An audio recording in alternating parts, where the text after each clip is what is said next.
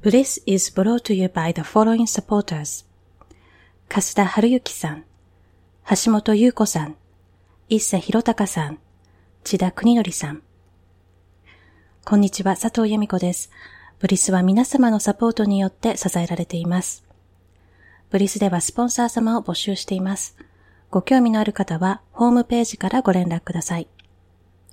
また、金銭的なご支援以外でもサポートの方法はあります。お友達とシェアしたり、iTunes にレビューを書いていただけたら嬉しいです。ブリス第9回目のゲストは、音楽療法士の生野理香さんです。生野さんは、東海大学などで音楽療法の教育に携わりながら、国際音楽療法ジャーナル The Voices のアジア編集委員をされています。アメリカで音楽療法を勉強し、その後約25年間にわたり音楽療法士として国内で活動している生野さんに音楽療法士の仕事の大変さややりがいについてお話を伺います。だけど音楽療法士っていうのは人と歩む人であって人をリードする人じゃないんですから一緒に悩んでいけばいいしあのそんなにクライアントは私のことを怒ってないっていうことが分。許してくれてるっていう。それに気がついた時になんかこう、まあありがたいとも思うし、あ、もっと頑張ろうとも思うし、なんかこういう人間関係で私は生きていきたいなと思うのかもしれないですね。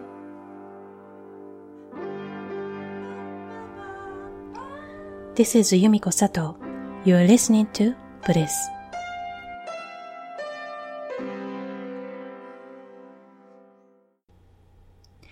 生野さんは野花人と音楽研究者を通じて音楽療法士たちの勉強の場を提供しています。著書に音楽療法士の仕事、静かな森の大きな木などがあります。役所に音楽療法を定義する DVD ブック歌の翼に緩和ケアの音楽療法などがあります。Here is an interview with Rika Ikuno.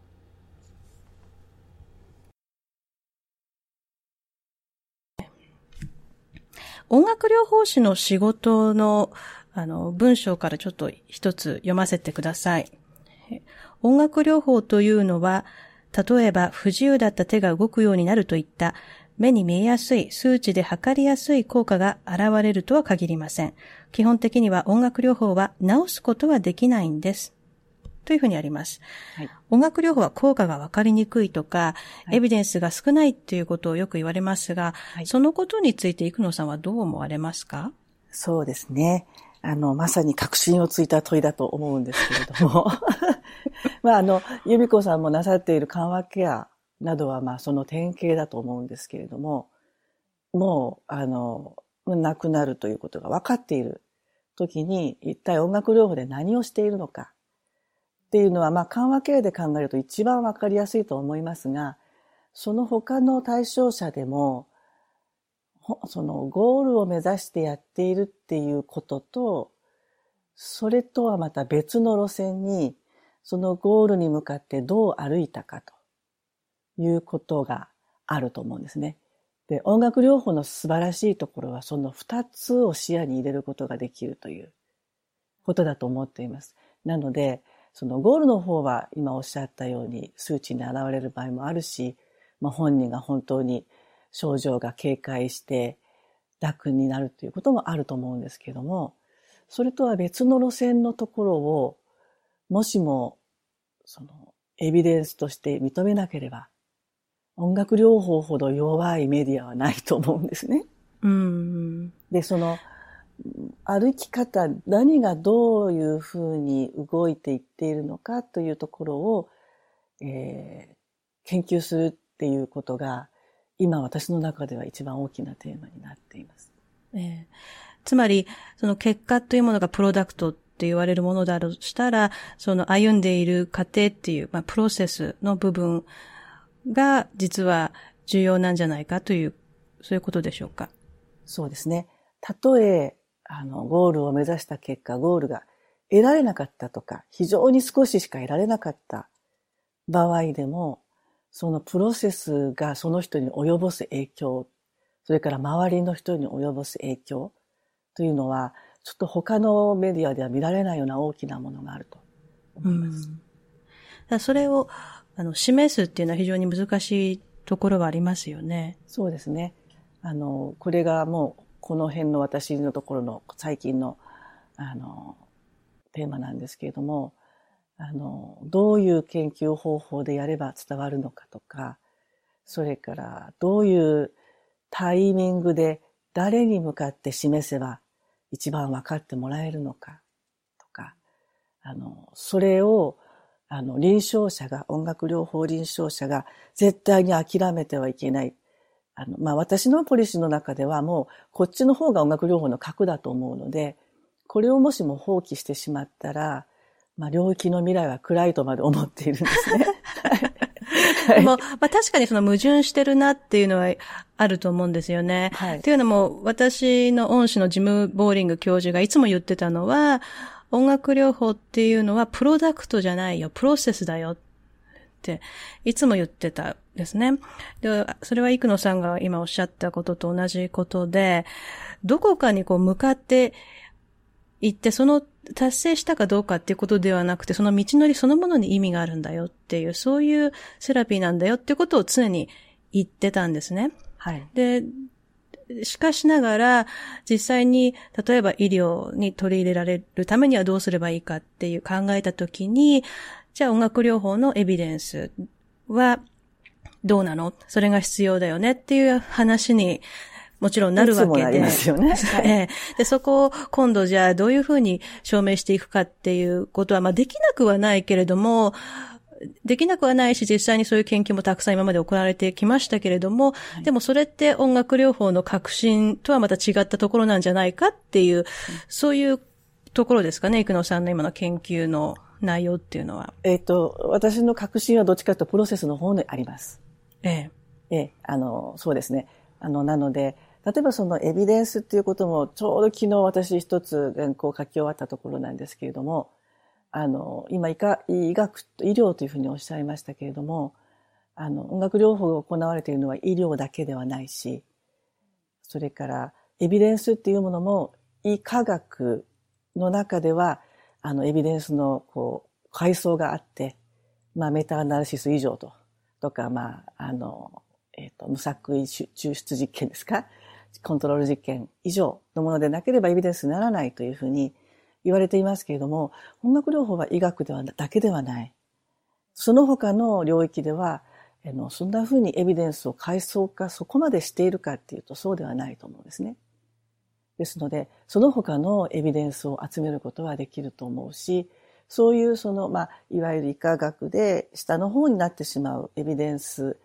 を医科学が認めないという状況を変えていく必要もあるだろうと思っています。でも心理学とかも今はそれこそそのランダム化コントロールスタディみたいな感じになってますけれども、もともとその心理学のね、フロイトとかユングとかカール・ロジャースとかっていう有名な心理学者の研究を読んでも、彼らがやってることって要するに観察ですよね。そうですね。ええー、だからそれこそ今で言うエビデンスにはならないわけで。そうですね。はい、でもそれをもとに心理学と今なってるわけですからね。うん、まあ何かこうちょっと今、こう路線がこう変わってきてるというか、そういうな波があるんですかね、やっぱり。そうなんですかね。まあ、この EBM のが全て EBM だ、でなければいけないという、あの、そういうた、なんていうか、風潮っていうんですか？っ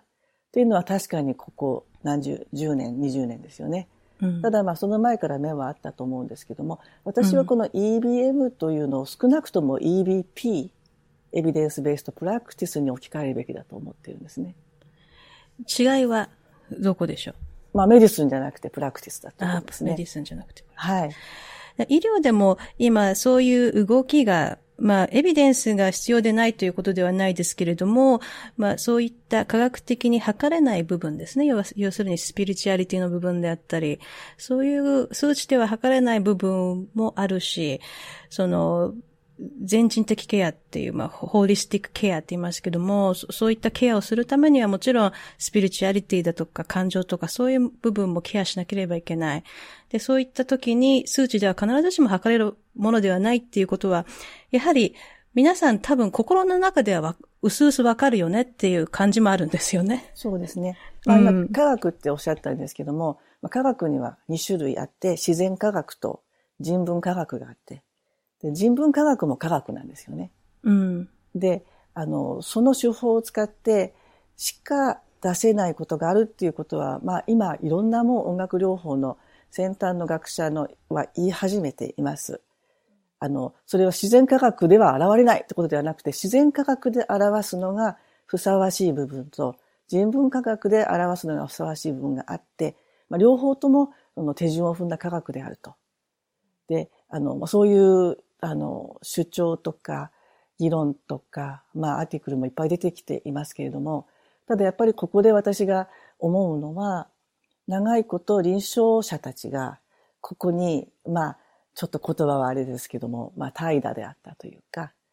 あの、一つは、あの、この EBM が台頭してきたときに、多くの現場の臨床者たちが、ある意味研究を放棄したというか、はい。あんなのは出せない、私の現場では。っていうふうに、まあ、ちょっと感情的になってしまって。そして、あの、もういいのっていうなんかもう、私も、あの、対象者の方が喜んでくれれば、それでいいかとかってこう、なって、こう、しまったちょっと風潮は、特に日本で私は感じるんですけども、ええ、それが非常に良くなかったということと、あともう一つ、あの、まあ、これも、あの、ちょっと言葉はきついんですけれども、あの、言葉にできないことこそ尊いのよ、みたいな、こう、臨床アート至上主義みたいな。はい。あの、なんかそういう考え方で、こう、言い換えた人たちもいると思うんですね。でもあの、それを言っていると、その音楽療法は社会から、うん、ああの人たちは わからないことを言う言う方々っていうふうになってしまう。それはとってももったいないというか、もっと素直にもっとオープンにもっとわかる方法で、わかるタイミングで、わかる人から、ちゃんと話していかなきゃいけないと思うんですね。ああ、はい、つまりそのエ、エビデンスっていう EBM っていうものが出てきて、まあもうそれはもう無理ということでも全く真逆の方向に、あの、い、い、行ってしまった人たちもいるということで、あの、イクノさんは以前から、あの、それこそ国際音楽療法ジャーナル、ボイセスとかいろんなところで執筆されてますけれども、その書くっていう作業は、イクノさんの中では、その、今おっしゃったようなことのためなんでしょうか？その伝えたい、わかるように伝えるっていう、プロセスを考えるっていうことなんでしょうか？あの、多分それはあの、佐藤さんもとても書くのが素晴らしいので、分かっていただけるとこじゃないかなと、いつもそこは共感しているんですけれども。そうですか。はい。あの、ただその、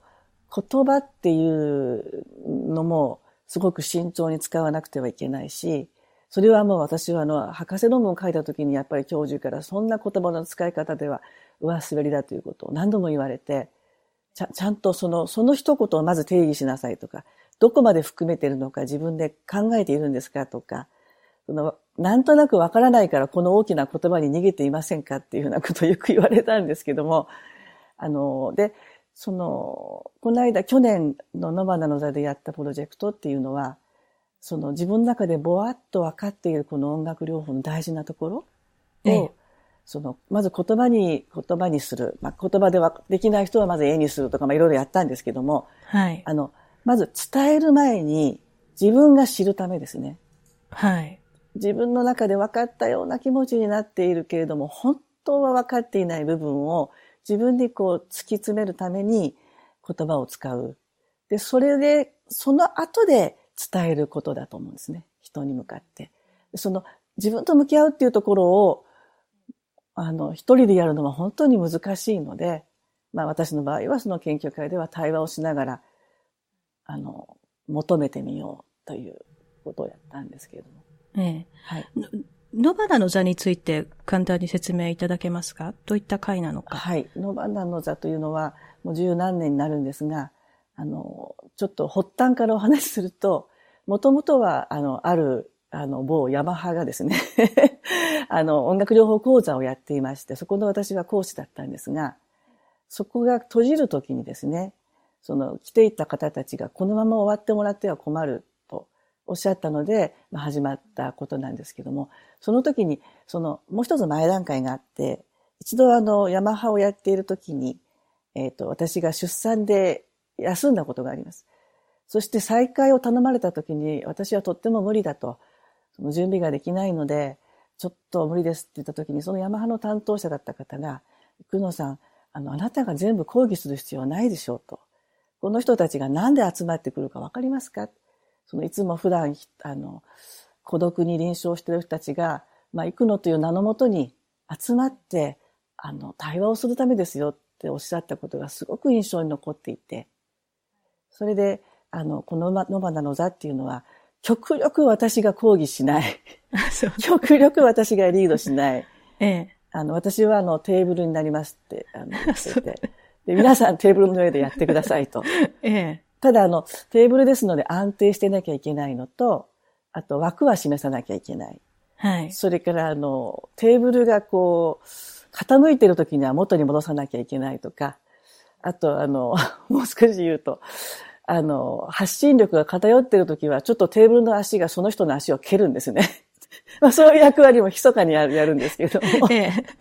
まあ、そういう、あの、あの月例会なんですね。で、毎年今年は何するっていうのをみんなで、その年のメンバーが決めると。いうことでやっています。その来てる方は音楽療法士の方なんでしょうか？ほとんどがそうですね。はい、そうじゃない方も時々混じりますが、ええ、あの音楽を使って人のための仕事をしている人っていうふうに私は定義づけています。ああ、それも何年もやってらっしゃる。そうですね。はい。うんで日本で活動している音楽療法士の方はたくさんの悩みを抱えている人が多いと思うんですね。で、そのいろんな方とお話ししている中で、皆さんの悩みっていうのを聞くと、もちろん音楽療法っていう、まあ、専門職として認められていないから、こう社会に認められてないっていう、そういう中で仕事をすることの大変さっていうことだったり、ストレスっていうのが一つ。あとは、音楽療法士同士のサポートがあまりないって皆さんおっしゃるわけですね。サポートっていうよりもなんかこう、お互いに対する、なんていうのかな、サポートとは逆のことであったり、なんか摩擦みたいなものですよね。そういうのがあって、それがストレスだっていうようなお話も結構聞くので、そういったノバなど座のような音楽療法士の人たちが集まってサポートし合えるような空間っていうのは割と稀かもしれないですね。稀ですね。あの、うん、そういう気がします。あの、おっしゃったように違う形のコミュニティ、誰かの話を聞いて習おうとか、あるいは誰の意見が正しいかを決めようとか、そういう団体はあるかもしれないんですけれども、互いから学び合うっていうためには、まあ、あの、佐藤さんも十分ご承知の通り、何らかのファシリテートが必要ですよね。で、まあ、さっきはちょっとテーブルという言い方をしましたけど、私はファシリテーターなのかなとは思っています。ただ、誰が正しい、あの、もちろんその、この団体も十何年やってる中では、はい。あの、なんですかね、こうある人だけが、まあ、主張しすぎたり、それから、そんなに主張しているようには見えないんだけども、非常に一言がきつかったために、他の方がこう、黙ってしまうとか、っていうふうなダイナミックスもいろいろ見てきたんですけども、それを、あの、なんとか、みんなで成長しながら、その、話した分だけは聞こう、聞いた分だけは話そうって言ってるんですけども、それがまあ、その学び合うっていうことの、まあ、フラットな言い方かなと思いますね。うん。ただ、音楽療法っていうのは、まあ、その、まあ、どこの国、どの文化で見てもそうなんですけれども、はい、非常に主張が多い、強い人が多いですよね。それから感情も豊かな人が多いですよね。はい、だからこういう仕事に就くっていうことも言えると思うし、あと音楽っていうものが、言葉以上にパーソナルなものであると。ということは、どの音楽療法士も自分にとっての音楽にはものすごく思い入れがありますよね。はい。なので、それをこう生の形で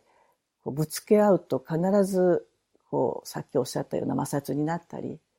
考え方が違う、もう絶対に違うみたいな、こう、堅くなな態度になってしまう。だから生ではなくて、どうやったら、こう、まあ、対話ができるかっていうところが、あの、音楽療法士がみんなが成長しなきゃいけないとこかなとは思いますね。うんまあ、音楽療法の社会だけではないとは思うんですけどね。なかなかそういうディスカッションというか、が、あの、あまりないと思うので、そういう。という意味ですか？そうですね、うん、結構影で言ったりとかっていうことがあって、あってもそのなんか面と向かってこう、英語だとコンストラクティブあディスカッションとかっていうじゃないですか。すね、建設的なね。はい、だからこう、こう、喧嘩越しにやるのと、また私はこの、あなたの意見は、ここは同意するけど、ここは同意しませんよっていう中で、あの、ディスカッションしていくっていうのが、やっぱり、あまり慣れてないと、いきなりは、まあ、できないし、それをやらないでずっといくとなんかこたまっていくものがあって、ね、どこかでまあ、こうバッと出てくるとか、そういうこともあるのかな。まあ、でも、やはり、その、そういったいろんな難しい環境の中で、あの、皆さんいろんな悩みを持って活動されているなっていうのを私は非常に感じるので、皆さんから普段聞かれている質問なんかをですね、今日生野さんに伺いたいなと思っています。はい。はい。あの、まあ、多分これ聞いてる方は、まあ音楽療法士の方もいらっしゃると思うんですけども、音楽療法に興味がある医療福祉関係者とかそういう方が、あの、メインかなと思うので、皆さんからよく聞かれることで、あの、いくつか質問させてください。ミュージシャンとして音楽を演奏するのと、音楽療法士として音楽を使うことの違いは何でしょうか？そうですね。えっ、と、一言で言うと、ミュージシャンは、えー、楽譜を見たり、それから自分の心を、まあ即興などの場合ですね、あるいは創作などの場合、自分の心を見たり、それを楽譜として演奏すると思うんですけども、まあ私の考えでは音楽療法士は対象者を楽譜として弾いていると思いますね。うん。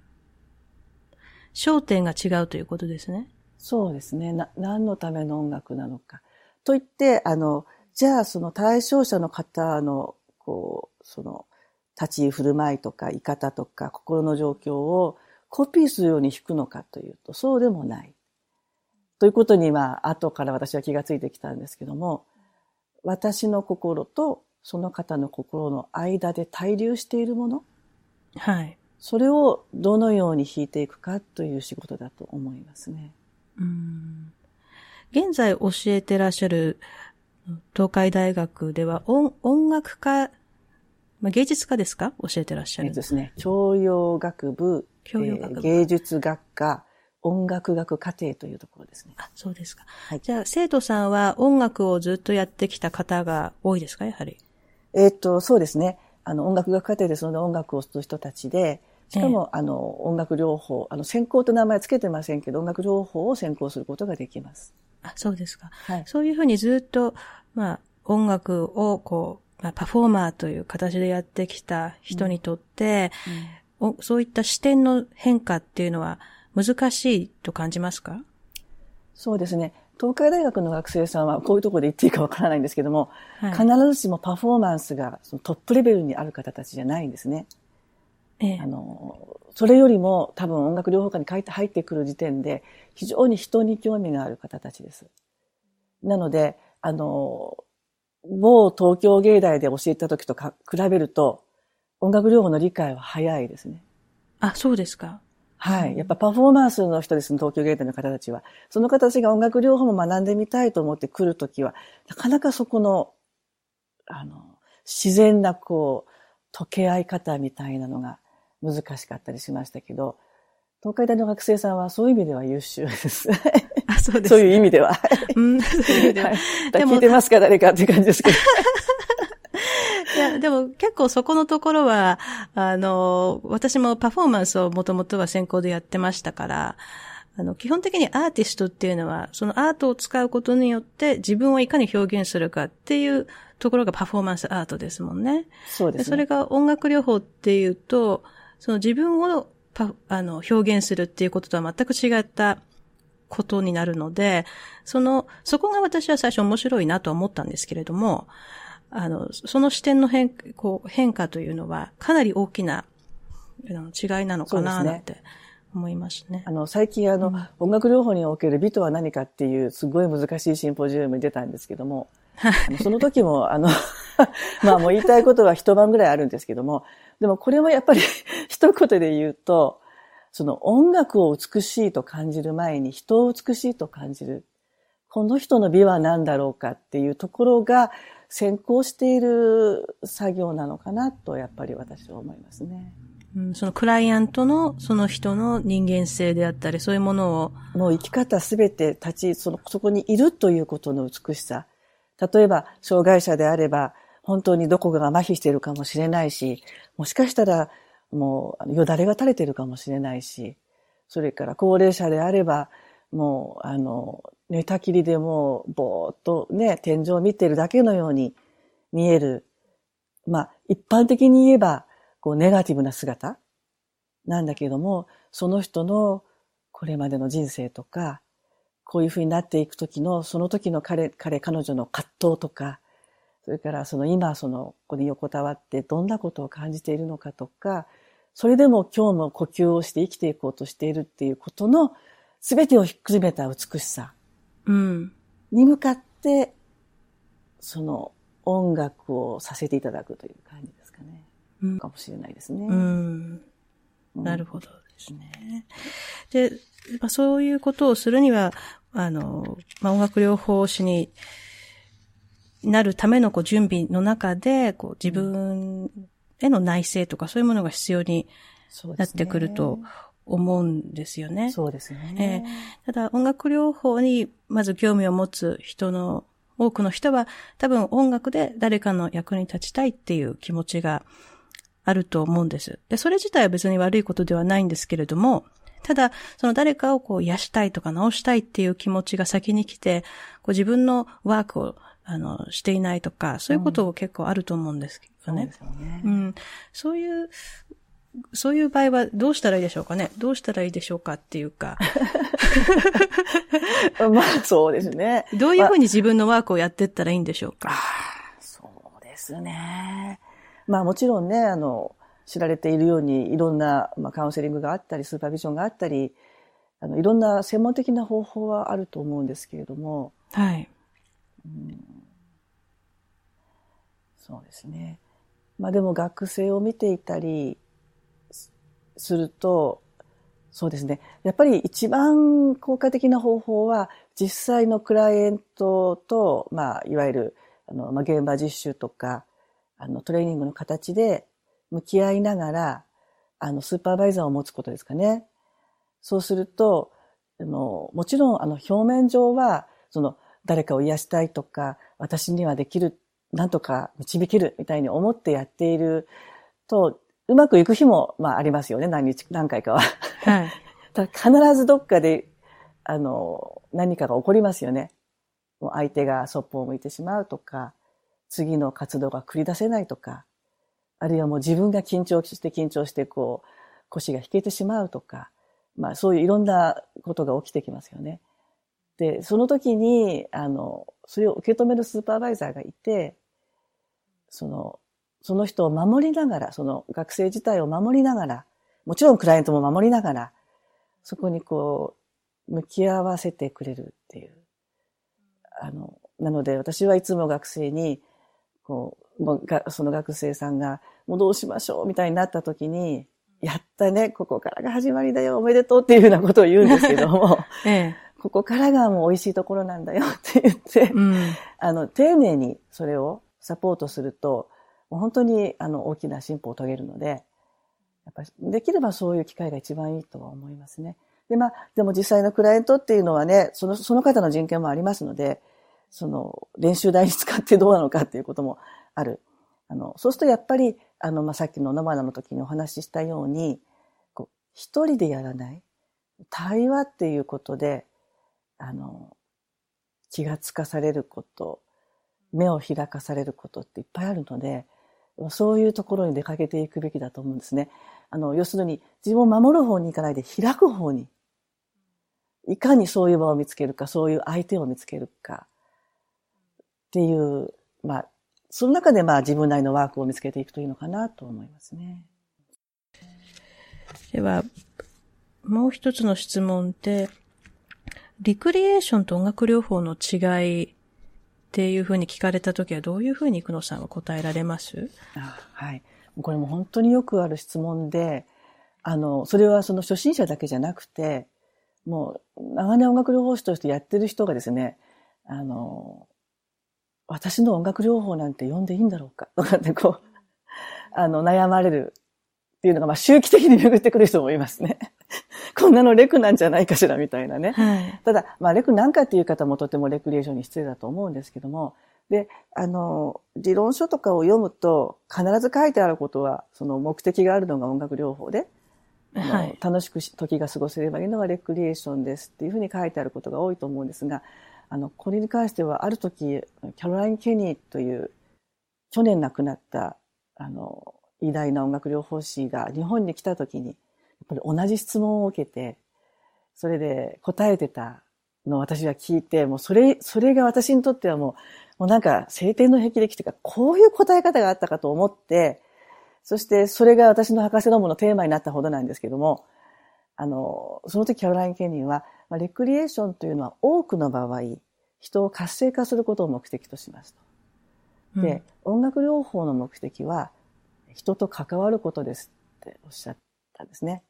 その、関係することだと。っていうのは、ものすごくまた深い意味が、あるいは多岐にわたる、何層にもわたる意味があると思うんですけども、音楽療法っていうのはその人と関わる、まあさっきおっしゃった知ろうとする姿勢もそうだと思うし、理解しようとする姿勢もそうだと思うし、その何かを癒すとか何かを時間を作るとかっていうふうに逃げないで、この人と私という人が関わるっていうことをするのが音楽療法。で、この言葉をずっと念仏のように唱えながらいろんな場面を見ていくと、ええ、あの、自分がしているのがレクリエーションになっているか、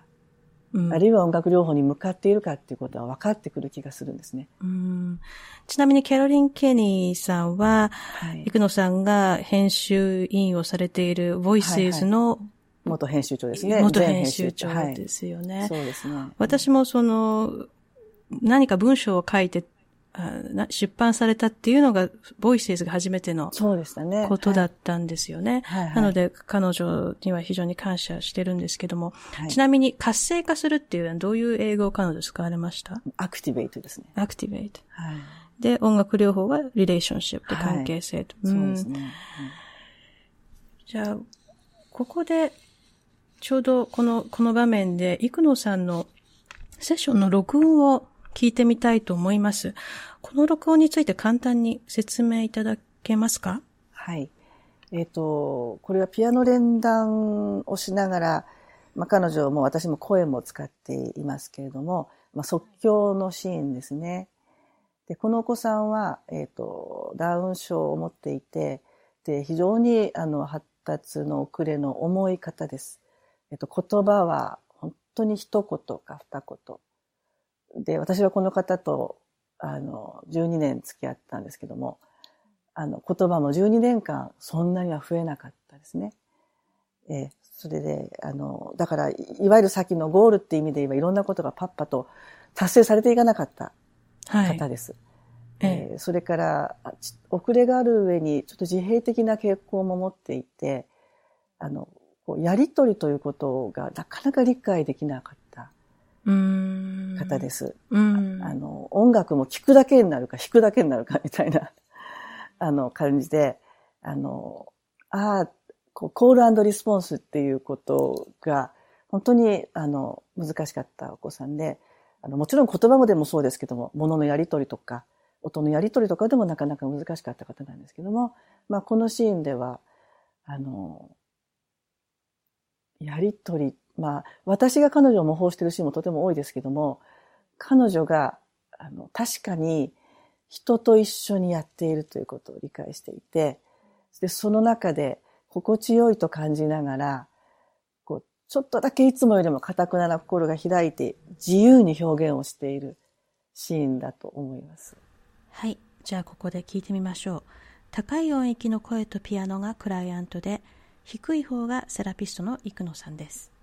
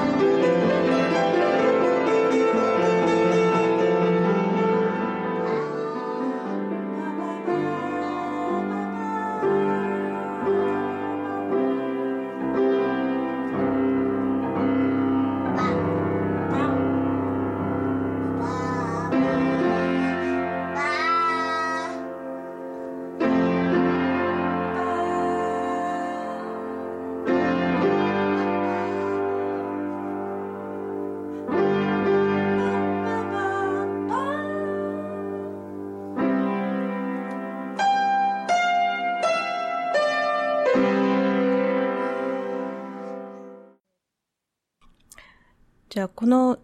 この、このことは、言葉でコミュニケーションを取るのは本当に難しい状況だった。で、ね。はい、ほとんどできないっていうことで、はい、こういう音楽を通じて、こう、彼女と関わりを持つことができたっていう、そういう、あの、音が聞こえるんですけれども、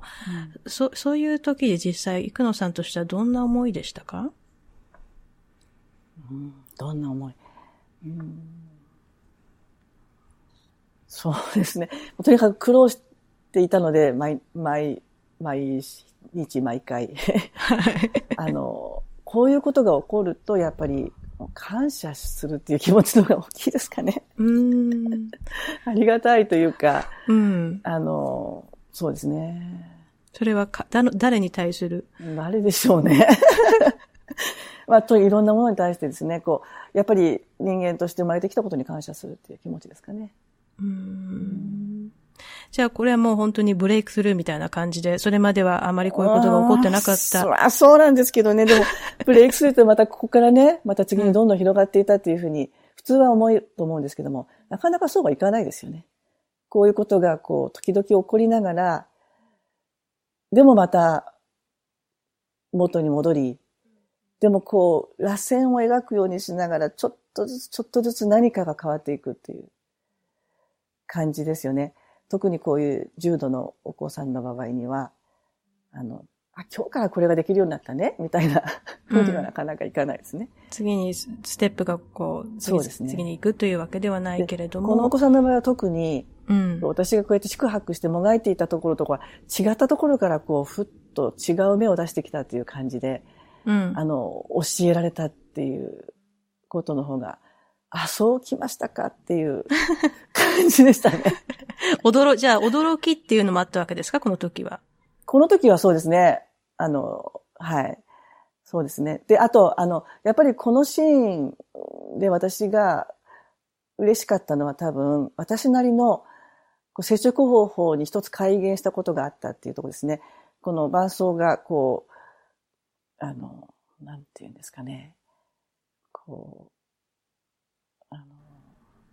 この人にはキャンバスっていうか、うん、あの、うん、こう、彼女が自由になれるような場所を用意して、音で。うん、しかもその音を常にこう進めている。こう、こう巡っている、回っているみたいなことをすると彼女はそこで生き生きするということが分かってきて、だからそれを私はキャンバスを保ちながら、それとは別のセーブでまた彼女に対してコーラコーラのリスポンスみたいなこともするっていうふうな感じですかね。その基盤を作るっていうことのこう和音進行とか、あのビートの取り方とか、音の選び方っていうのがちょっとこう分かった時ですね。うん。じゃあ、このセッションを通じて彼女のことがもう少し分かった。少し分かったっていうことですかね。はい、生野さんにとってこう、クライアントとの関係性っていうのはどういうものですか？言葉にすると、どんな感じ？にうん、そうですね。あの、それはあの、最近の私のテーマのこの共生っていう言葉につながるんですけれども、はい。あの、これもあの、あの、とてもまだちょっとうまく言語化できていないところがあって、こう理論として通用するかどうかはちょっと未知数なんですけれども、はい、音楽療法っていうのはこう相手を変化させることだけではないと。相手が変化するときには必ずこちらも変化しているっていうことが、あの、私の中では、こう、経験として感じられていて、ということは、まあ、相互変化であると。相互変化する間柄っていうのは、あの、治療者とか、えー、まあ、癒し手とか、っていうよりは共生者だと思うんですね。うん。一緒の時と、えっ、ー、と、一緒の場を全く違う二人なのに分かち合って、そしてど何か進行していくということですよね。なので、その中にはもう本当におとぎ話のように二人が一致して、それこそ美しく、あの、進行する時間もあるだろうし、逆にもうぶつかってぶつかって、結局何だったの？っていう風な時間の時もあるし、あるいは、あの、例えば、寝たきりの方とか、あるいは自閉症を持った方とかとやるときなど特にそうだと思うんですけども、あの、関係がないかのように見える。お互い点と点だったんじゃないの？っていうふうに見える時もあるけど、でも確かに共生している。それも一つの共生の仕方だと思うんですね。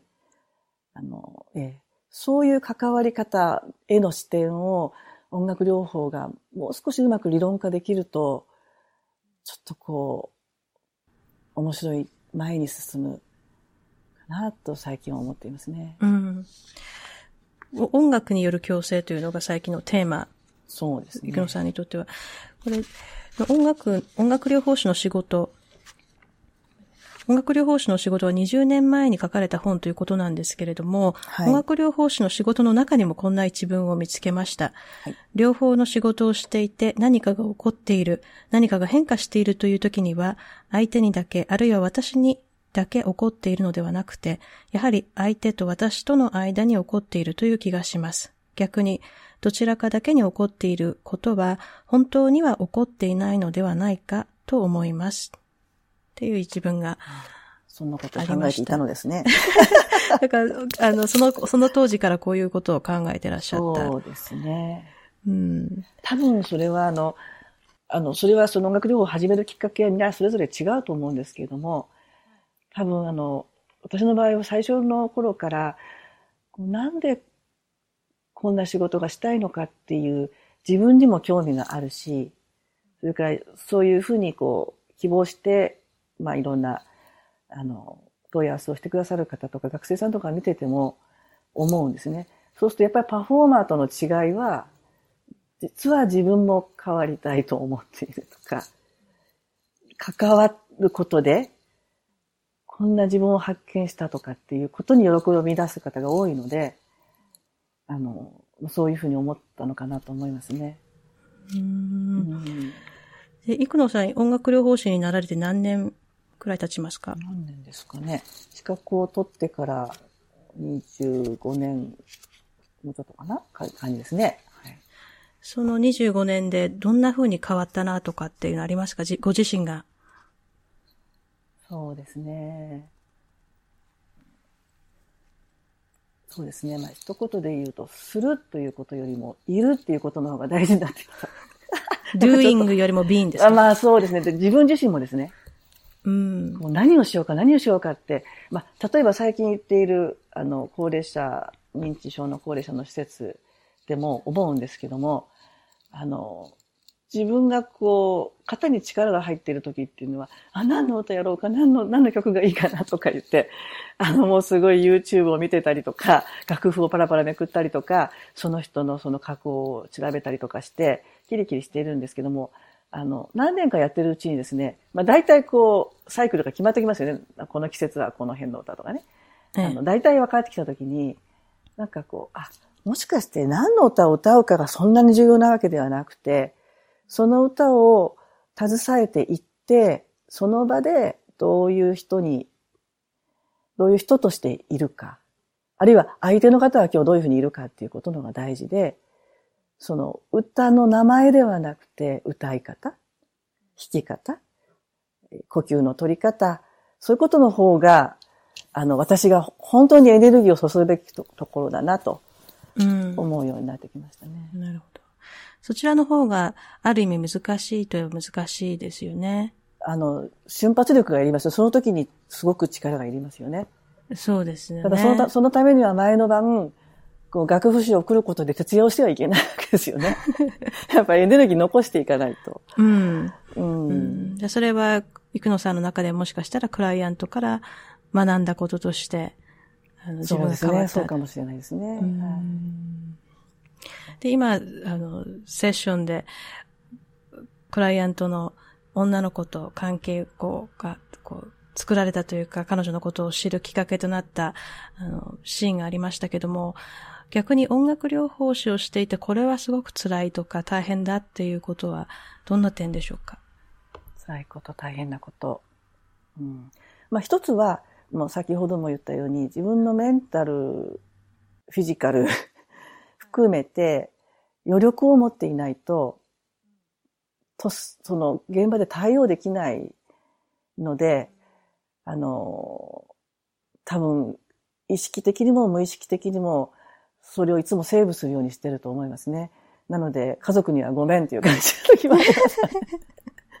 あの、実際問題、あの、振り返ってみると、私子供が二人いますけども、はい。子供がちっちゃかった時ですね、保育園ぐらいまでは、あの、私現場をそんなに持てなかったんですね。うん。なんでかっていうと、使うエネルギーが似て、似似すぎていて、あの、ちょっと両方には振り分けられないような感じがしたんですね。だからあの頃はどっちかというと翻訳をしたり、あの、そっちの方で、あの、し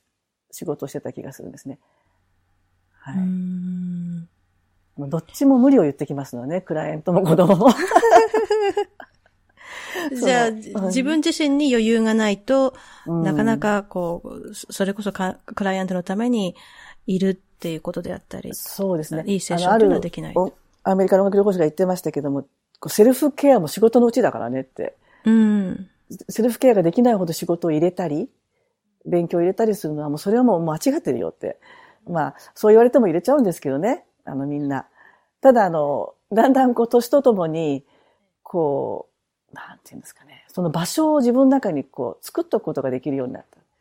ここから先には入れないここ。ここだけはなんかよくわかんないんですけど、イメージとしてはこう、あの、触らせない部分っていうのを、自分でも可愛がって取っとくみたいなね。ちなみに、生野さんのセルフケアっていうのはどんな感じでしょう？私のセルフケア。はい。私のセルフケア。セルフケア。まあ、寝ることですかね。寝ること。えでも最近はね、本当に最近はあの子供が大きくなってきたので、あの、コンサートとか、あはい。行けるようになって、うん。あの、すごい最近いくつか行って、もう、なんか潤いが流れ込んできてますね。うんじゃあ音楽に触れる機会をも作ってますね。はい。まあ、大切なことですよね。でもね、自分自身のケアをしていくという、うん、ですよね。そういう意味ではあれですよね。佐藤さんはいつもこう、余裕がありますよね。え、そんなことないですよ。もうちょっと話してもいいですよ。いや、あの、まあ、自然とかね、あの、犬とか、そういう、うん、結局お金がかからないことがセルフケアで私、あの、好きなんですよ。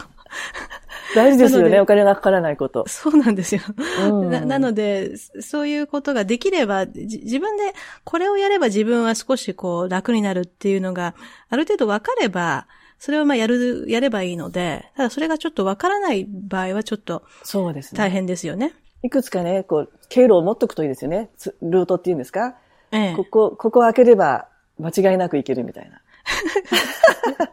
そうですね。ムツとかね。犬の。でも、ホスピスで本当仕事してる時には、もう、ホスピスに行けないんじゃないかっていうような日もあったので、そういう場合に、まあでも、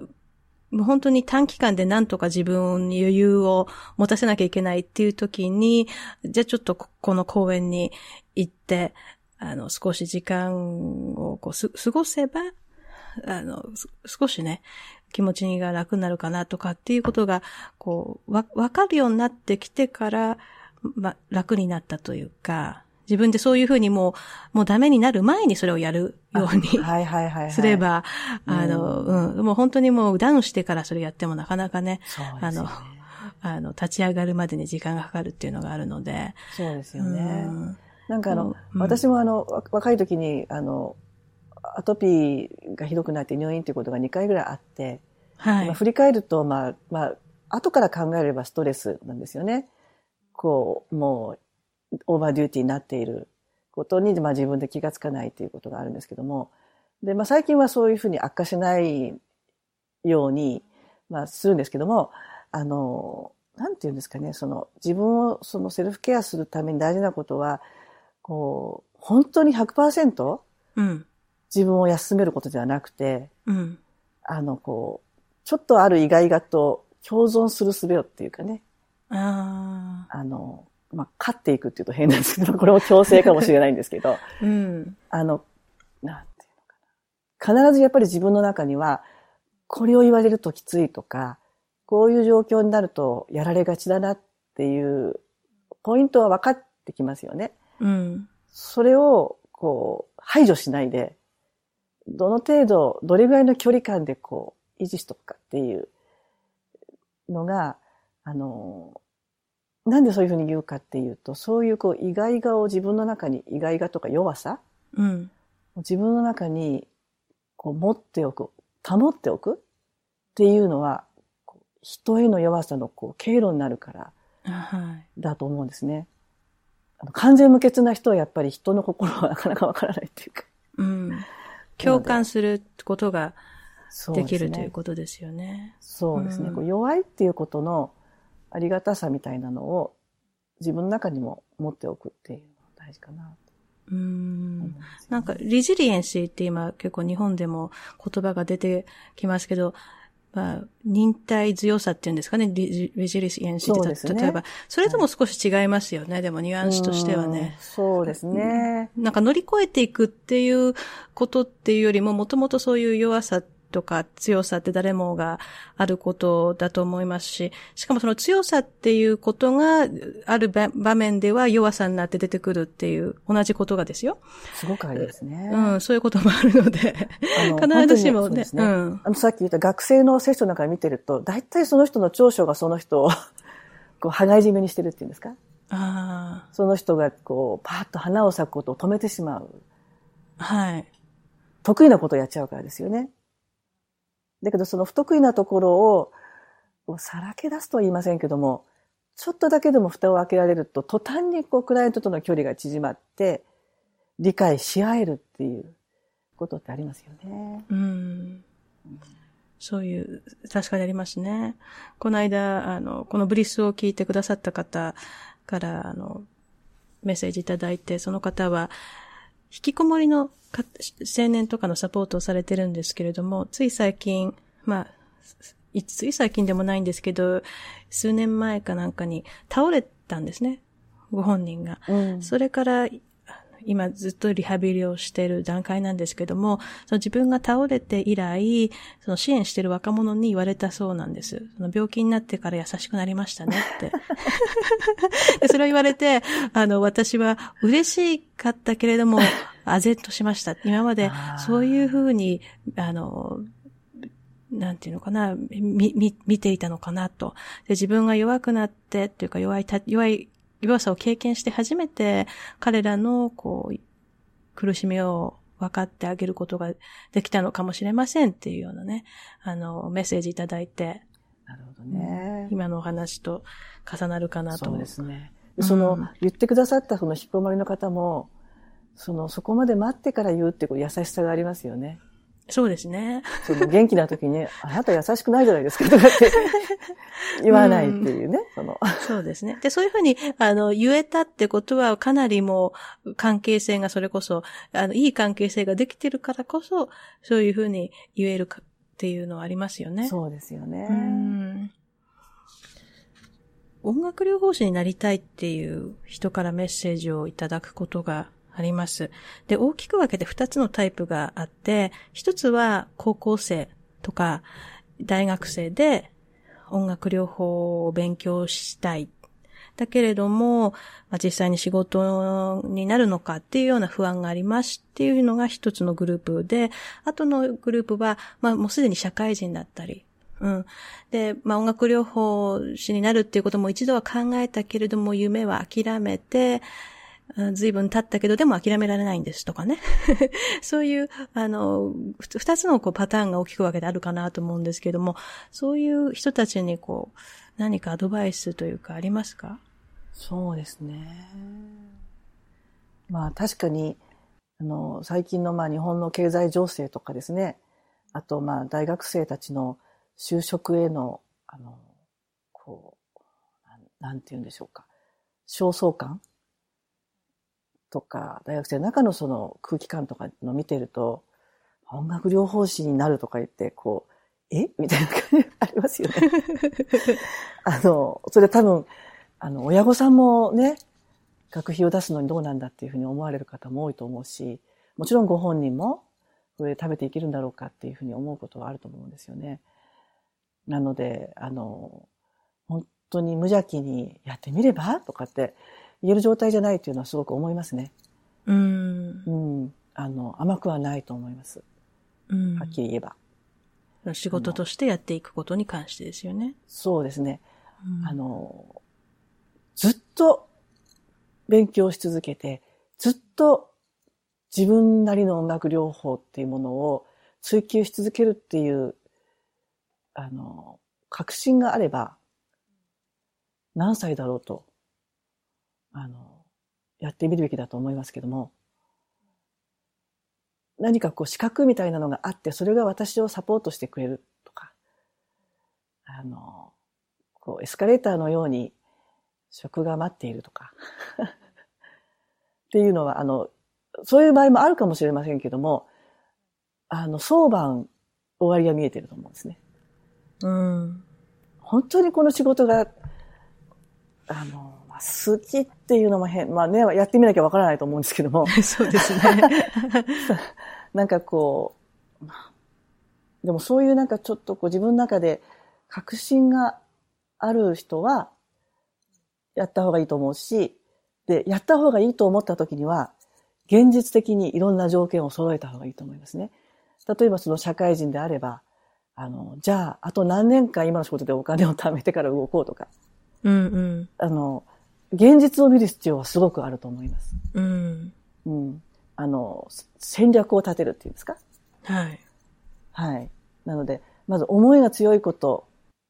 それから現実を見られることの二つが条件かなと思いますね。それで、無理なと、無理な現実の場合には、ちょっと状況を、あの、変えていく努力をする方がいいと思うし、あ、あともう一つ特に若い方にすごく言いたいことは、あの、英語をやってください。日本の情報だけで音楽療法を理解するのは、あの、なんていうかな。それは文化に特定的だっていう面で面ではすごく大事だと思いますけども、だけどその広がりがあまりにも少ない今の状態では。ということは自分の進むべき道もたくさん塞がる可能性がある。こんな考え方もあったのに、こんな方法もあったのに、なのに、あの、知らなかったということになったら、こう、長い人生のその進む道がもったいないと思うので、あの、情報をもっと世界に開いてほしいっていうふうに思いますね。はい、そうですね。先ほどエビデンスのね、お話ありましたけど、エビデンスの多くは音楽療法に限らず、医療、科学で、英語で発表されることが多いじゃないですか。そうですね。で、でそれを読めないと、うん、あの、困るなというか、その、例えばそれを、エビデンスを解釈してるネットの情報とかをよく、よくよく読んでみるとちょっと違うとかあるんですよね。そうですね。肝心なことが書いてないとかね。うん、だから、エビデンスがあってもそれをなんか、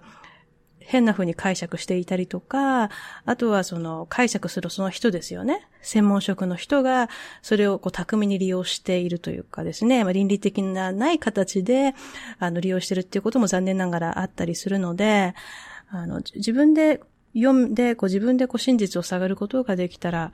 強いなというか強みになるなとはそうですね。思いますね。まあなんかそれをね、佐藤さんとか、まあ佐藤さんには届きませんけど、私みたいなちょっと英語をやる人が言うとね、すごくね、こう上から目線に聞こえると思うんですね。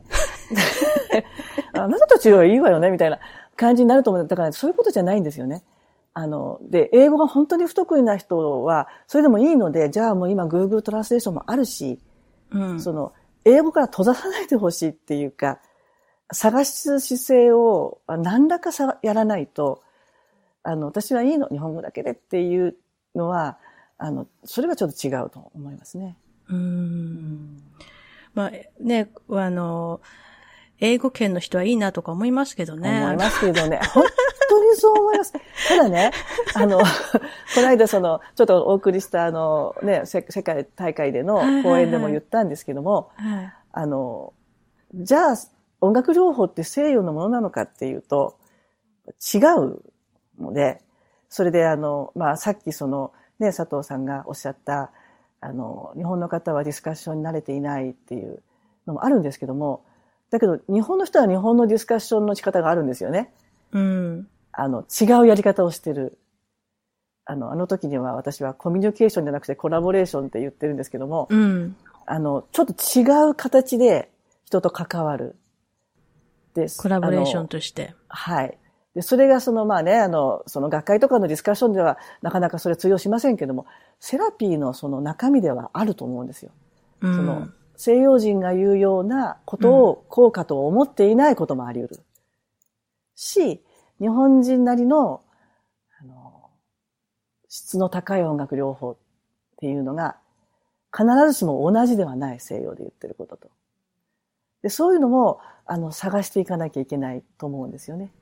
うん。うん。あの、西洋の理論をそのまま当てはめて、日本でやってもダメで、あの、その、そのためにはまず向こうの論理を知らなきゃいけないんですけども、ただ、向こうの方たちのその論理の立て方っていうのがすでに、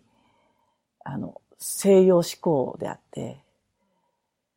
かすごくこのところうまくうまく言えないんですけども。ただエビデンスとか特にその、そうですね。ね、こと感じ。まあ、エビデンスの使い方もそうですよね。使い方もそう。その、なんか、もちろん日本でももちろんエビデンスっていっぱい言いますし、いろんなことがそういうふうに動いてるところもありますけども、例えば看護職とか、あるいは、その、養護学校とか、まあ、障害者と向き合ってる、本当に現場で向き合ってる方たちが、エビデンスで説得されるかっていうと、いわゆるその、数量的なエビデンスで。はい。そうでもないですよね、意外と。違うコミュニケーションで言ったら、パッとこう、通じる時もあるんですよね。うん。あのなんかこう、日本人ってあの、建前と本音っていうのがあって、あの、建前では数量で言ってるけど、本音のとこでは違うところのもう一個の理解もしてるっていうところがあって、その辺も、こう、日本の中で、なんていうかな、こう、まあ、研究とか対話とか、まあ、学会とかそういうところに、日本なりのこうコミュニケーションの仕方による、えー、音楽療法の深め方っていうのを、あの、いい加減とか、あの、あと、ナルシスティックでない方法で打ち立てていく必要があると思いますね。冷静に温かく話せる場っていうのを、あの、作っていかないと、いつまで経っても、ああ、アメリカではそうかもしれないけどね、なんか言われて終わってしまう。うん。その、音楽療法において関係性が一番大切っていう話ありましたけども、その関係性そのものが日本と、日本人のその関係性の作り方と、あの、欧米の人の関係性の作り方が全く違うので。微妙に違いますね。同じところもあるんですけど、微妙に違ったり、あと多層構造になってる場合がありますね。はい。あの、言葉で言っている関係性と、言葉で話しながらお腹で感じている関係性、背中で感じている関係性、いろいろありますよね。うん。それをなんか同時に使ってるじゃないですか。うん。その、例えば年上の人には、まあ、簡単な例で言うと、年上の人にはもっとも、そう、敬意を払うというような、うん、あの、文化であったり、うん、そういう何ですかね、病院に今行くと患者さんじゃなくて患者様とかね、うん、利用者様的な、うんはいはいうん、そういう関係がもうあるわけですよ。はい。うん、で、その中で今度セラピーって言っていくと、はい、やはりまた全然違う、あの、関係性になってきたりとかですね。そうですね。あの、基本的に日本の人間関係の方が複雑だと思うんですね。そうですね。うん。いろんなこう、レイヤーがあるっていう。ありますね。ええだから、うん、ええまあ、ご家族との関係もそうだし。そうですね。本当そうですね。うん。なんかあの、一つ例を出すと、何を言ってるかよりも、言っている顔とか声とか、すっごく、あの、情報として向こうに伝わってる気がしますね。うん。言っていることが正しいかどうかではなくて、どんな風に言ったかとか、あの、まあ、もっと言ってしまえばどんな服を着ていて言ったかとか、そこまで見てる気がするし、あの、そこがまた面白いところですよね。あの、ああなたはセラピストね、じゃあ私はクライアントね、じゃあセラピーお願いするわっていう感じではなくて、この人は人としてどんな人で、今どういう存在としてこの部屋に入ってきたかみたいなことを、こう毛穴で感じてるっていうところがあるので、あの、嘘もつけないし、あと逆に、あの、まあ、ある意味、ストラテジーも立てられるっていうか、あの、ありますかね、そういうところもね。うん。でもすごく、いろんなことを、こうマルチディメンジョンなことを一斉にやらなければいけないので、あこれは日本の音楽上手大変だなと思うと同時に、あ、でも日本人って子供の頃からそういうふうに育ってきてるし、文化としても、こうそういう気配とか、佇まいとか、そういうものを大事にするように教えられてきてるよなとも思いますよね。そういう時ちょっと私日本人として、あ、日本人すごいとかと思うんですけどね。そう、あの、気配を感じるみたいなことができるという。できる。うん。うんそう、ちょっと話がそれましたけど、という、そういう音楽療法を、あの、まあ、日本でやっていくのにはいろいろ違う面もあり、大変な面もあることは事実で、じゃあ実際に本当にやってみたいと、あの、思った場合ですよ。うん。は、どういう風に勉強していくのが一番いいでしょうか？今の日本で、あの、これから音楽療法を勉強したいという人は。そうですね。まあ、その方の置かれた状況にもよると思うんですけれども、まあ、全国にいくつか専攻できる大学はありますよね。うん。それから、学会も何か、あの、別のルートで資格を取る、あの、方法を作っていますよね。それから、まあもちろん留学することもできますよね。うん、それから、私は資格とかということは今は考えないので、えー、この人と思う人のところで研修をするというか、まあ弟子になるというか、そういうふうにしてみたいという人もいるかもしれないし、あるいは、いろんな情報を、いつも100、もう360度、文献とか、講習会とか、いろんな、そう見学とか、まあいろんなことも全部やりながら、もう、あの、自分で始めてみるっていう人もいるかもしれないですよね。あの、例えば、ピアノの先生とかが、あの、自分のスタジオを使って、一人障害児を受け入れて、模索してみようっていうふうなやり方もあるかもしれないですね。うん、じゃあその人の状況に合わせて。状況にもよるし、うん、何を最終的に目指すかにもよるし、うん、はい。とは思いますね。これからの、あの、日本の音楽療法ってこう考えたときに希望希望は感じられますか？先ほどあのいろんな経済状況から考えても、なかなかまあ難しいだろうなと、職業っていうのも難しいだろうなっていうふうにおっしゃりましたけども、まあその反面、こう高齢化社会であったりっていうこともあって、ニーズとしては高まってるっていうこともあり、これからそう、未来を考えた時ですけれども、音楽療法にこう、まあ、希望を感じることはできますか？そうですね。臨床している時にはものすごい希望を感じます。やることもいっぱいあるし、はい、やれることもいっぱいあるし、すごく希望を感じます。えー、職業的に見た場合には、あの、慎重に考えた方がいいと思います。ただ、あの、あの、私、あの、まあね、あの、音楽療法士の仕事っていう本でもわかると思うんですけども、こう、何かを目指してやったことがあまりなくて、あの、自分の中で大事だと思うことを追い続けてきているので、それから、あの、その中で、もちろんさっきおっしゃったように、佐藤さん佐藤さんもおっしゃったように、自分にはできないこと、自分の中の弱さっていうのもいっぱい知ってきたので、ここ以上はできないとか、あの、そう、そういう現実的、現実を見る目っていうのも育ってきたので、あの、基本的には私はその人に揺るがない情熱と現実を冷静に見る目があれば、日本における音楽療法と仕事にはすごく希望があると思います。ただ一般的に見て、それをどういうふうにあの評価されるかまた別だと思いますね。はい。では、なぜ音楽なんですかって聞かれたら、生野さんはどう答えられますか？音楽は、うん、なぜ音楽なのか。音楽はなんかちょっと、うん、いろんな言い方があると思うんですけど、うん、音楽は、この本の中では二通りというかですね、うん、あの、生野さんの答えがありまして、まあ一つは、うん人間をバラバラに見る見方ではなくて統合してみれば何か見えるのではないかという視点に立つことができる。あ確かにそうですね。いいこと言ってますね。思い出した。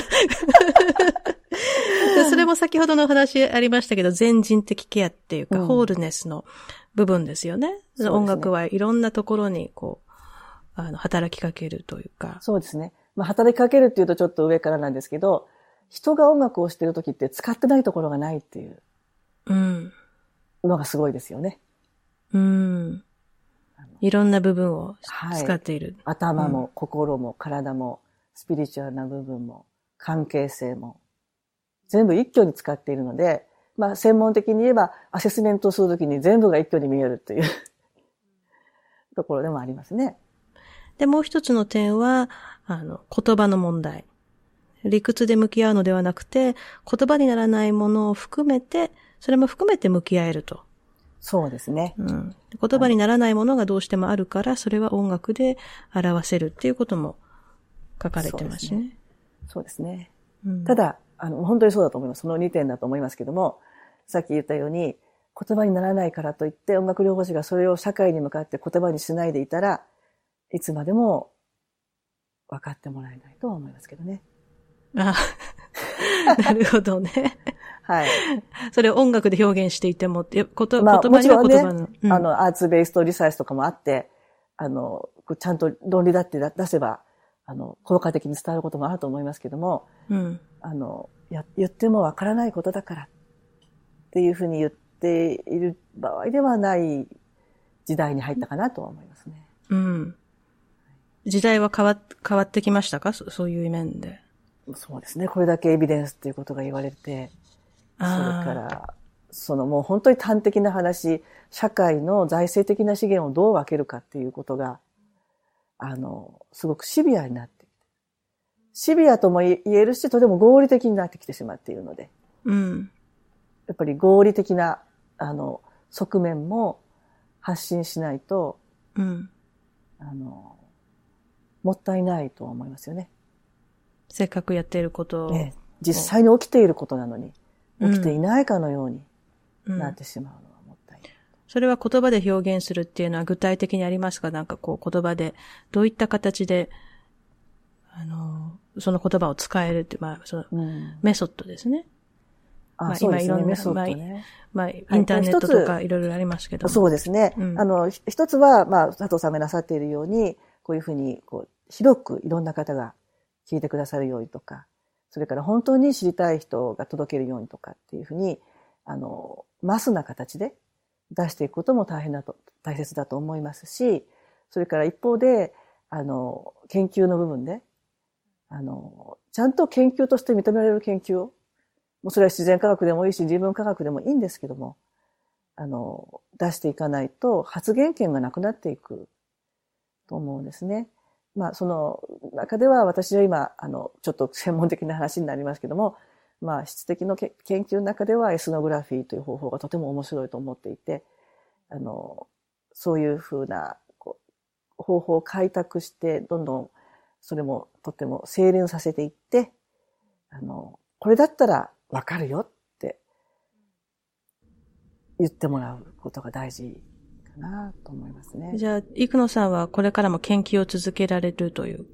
あの、臨床と研究と両方ですね。臨床と研究を続けられると。はい。うん、その臨床、あの、研究のテーマは、これからも音楽と共、共存、共生。音楽と共生。まあ、そんな風に言ったりすることもありますね。うん。あと、最近ある研究費を獲得したんですけども、そこでのテーマは、ケアというのは与えるものではなくて立ち上がってくるものっていう考え方をちょっと研究したいと。ええ。音楽療法。強制と絡むんですけども、ええ、音楽療法ですよ。音楽療法なんですけども、音楽療法っていうとやっぱりね、療法士が対象者にこう与えるものっていうふうに聞こえがちなんですけども、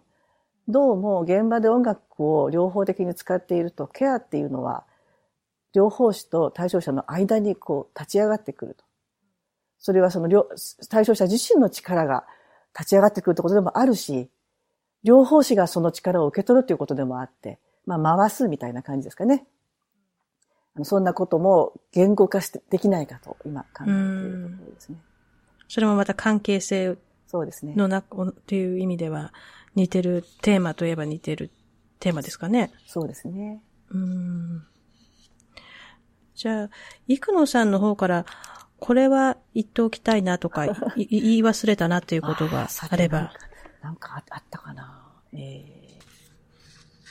ー、じゃあちょっと違う聞き方でお聞きしてもいいですか、はい、はい、えっ、と、に、日本で活動を始めて約25年ということなんですけれども、その間臨床をしながら、生野さんが考えてこられたこととか、進まれた方向性について教えてください。はい。では、かしこまった質問がありましたけど。本当にね、あの、えっ、ー、と、考えてきたことね。あのでも、こう、この音楽療法士の仕事を書かれたのが20年前っていうことですけど、今この、これを振り返ってなんか、かなり違うなと思います？今の自分と。それとも。いえいえ、そんなことはないです。とても私にとっては出発点、原点となっていて、自分でも読み返すことがあるぐらいで。あ、そうですね。はい、ありますけれども、うん、反面、そうですね、あの、ああ、若い時はこんなにポンポンものが言えて、今ならとっても、ちょっと考えるわっていうこともありますよね。あの、やっぱ、ある意味言葉の持つを、こう、威力っていうものも知ったし、それから、あの、うん、あと、やっぱり自分の小ささというものも知ったし、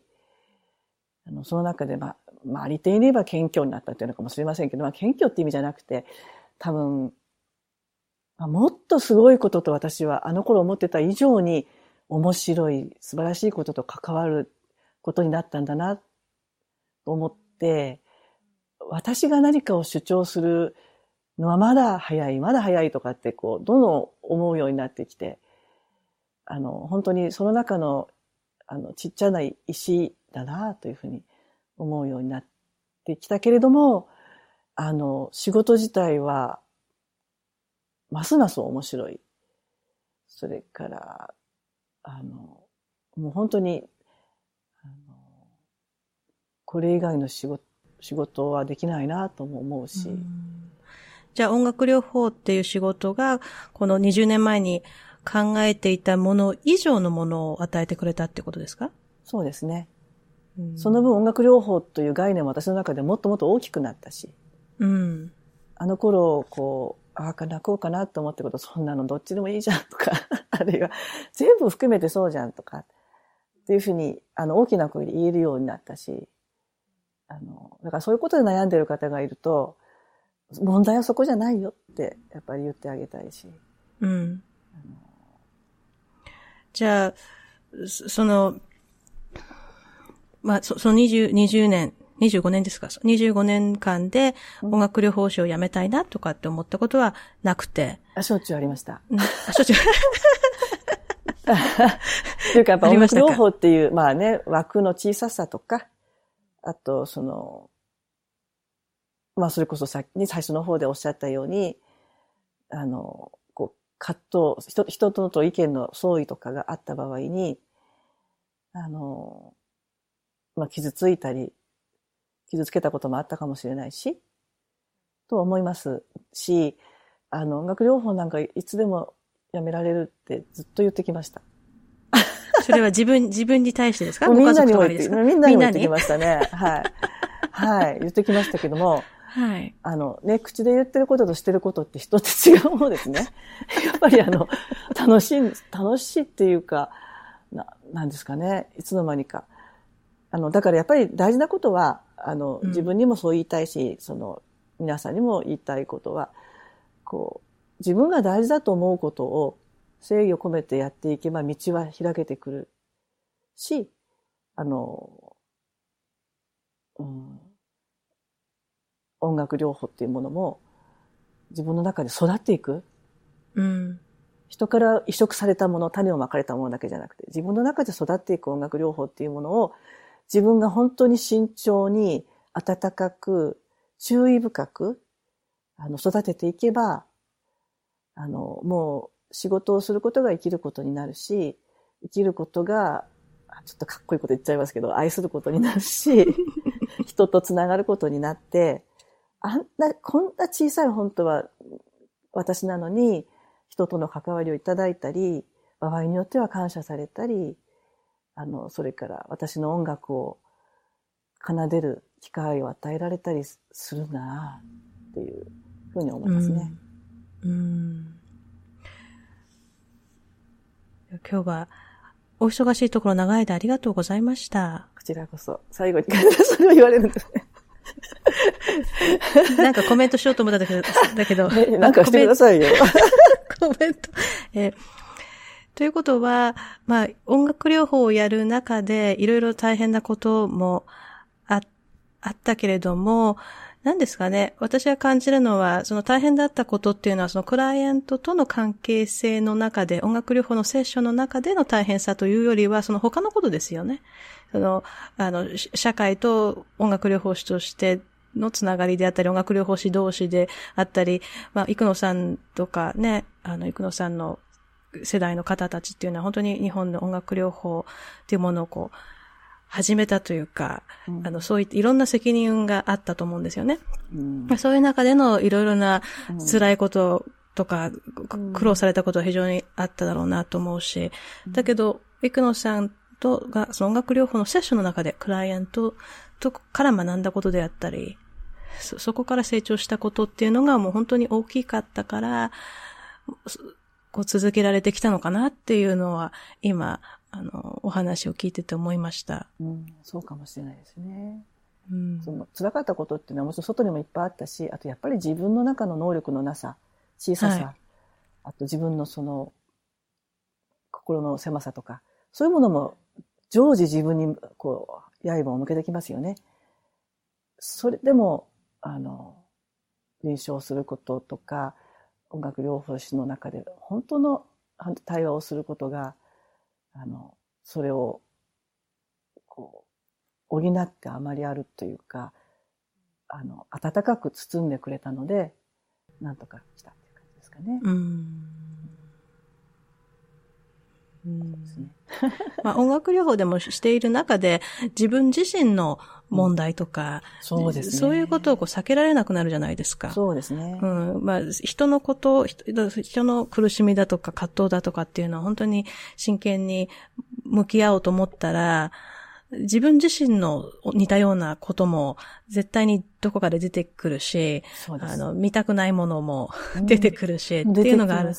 そう。で、それを、あの、長年っていうか、まあ私はそんな長年と言えるあれではないですけど、あの、例えばインターンシップの時から考えて、うん、あ、これ、こういうことが出てくるんだ、みたいなのがあって、うん、いやでもこれはちゃんと自分で、なんだろう、向き合わなきゃとかって向き合ったなって思ったうん、でもそれがまた何年かしてまた出てきたりとかですね。またか、みたいな。いや、本当ですよね。そう。だから意外と成長してないですよね。そう。だから一生、なん、ことなのかなっていうか、こう。だからそれはね、あの、あの最初の頃はそれがあるともうぐさっと来て、うん、もうダメかもとかなってたんですけど、うん、なんていうか、ああ、ずっと、ちょっとずつ育っていけばいいんだなっていうことが自分で分かってくるっていうんですか？うん、自分はそんなにある日パッと変わるものでもないし、うん、あの、弱いところはいつも弱いし、あの、そことなんそんなに慌てなくてもいいっていうことが分かってきたっていうか若い時の方が慌ててたんですか？そうですよね、やっぱり。うん。うん。なんででしょうね？それはなんか直さなきゃいけないと思うからですよね。あのもっとすごいスーパー音楽療法士になろうとしたのかもしれないですよね。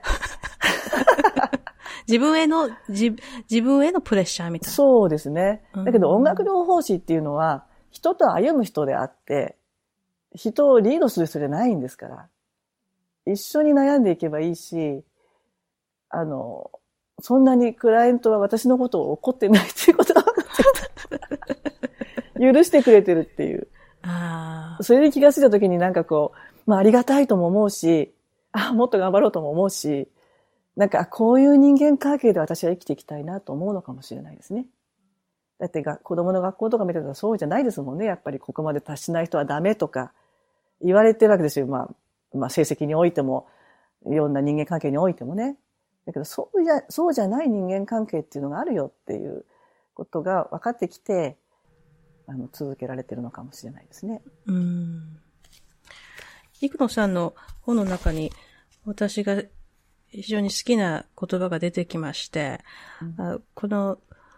トランスフォーメーションっていう言葉なんですけども、はいはい、これを、まあ、日本語に訳そうとするとなかなか難しいなと、ね、思っていた言葉がですね、えーあの、この本の中で書かれてますので、ちょっと最後にこの文章を読ませてください。はい、英語ではいくつになっても人が脱皮して成長していくことを、脱皮ですかこれ。うん。ですね。当たり。英語ではいくつになっても人が脱皮して成長していくことをトランスフォーメーションと言いますが、療法士が常に自分を見つめて仕事から影響を受け、勉強から影響を受けて変化していく。クライアントを変えることだけではなく、まず自分自身が育っていくのだという観念を学生にまず身につけてもらうことの方が大切であるということですね。というふうになります。ねうんはいトランスフォーメーションっていうのは、こう、一回の変化ではなくて、こう、ね、少しずつこう、変わっていくというか、そうですね。可能性がありますよね。これからもずっと変化していくというような。そうですね。それもあの一番最初のお話にあったプロセスと同じで、変わること自体が大事っていうこともありますけど、変わり続けているっていう、そのことが大事なのかなと。動きなのかなと思いますね。うんそれが成長かもしれないな。うん。うん。貴重なお話ありがとうございました。ありがとうございました。本日は音楽療法士の生野理香さんにお話を伺いました。